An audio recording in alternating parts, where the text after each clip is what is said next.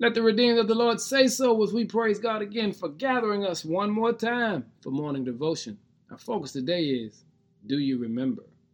It was once said that we must welcome the future, remembering that soon it will be the past.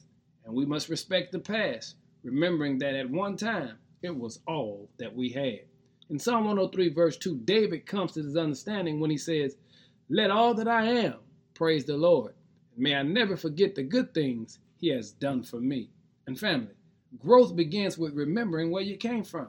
You've got to recognize that God has been so good to you that whatever you're dealing with right now is not that hard at all. Because when you take time to remember all that you've been through, all of the blessings God has given you, all of the battles He's won and fought on your behalf, then you can't help but act like David and begin to say, Let all that I am praise the Lord. Because when you remember where you come from, then you won't have any hesitation in giving God glory. And family, why don't you take about 13 seconds and start thinking about where He's brought you from, what He's done for you, what He's forgiven you of, what He's healed you of, how good God has been to you.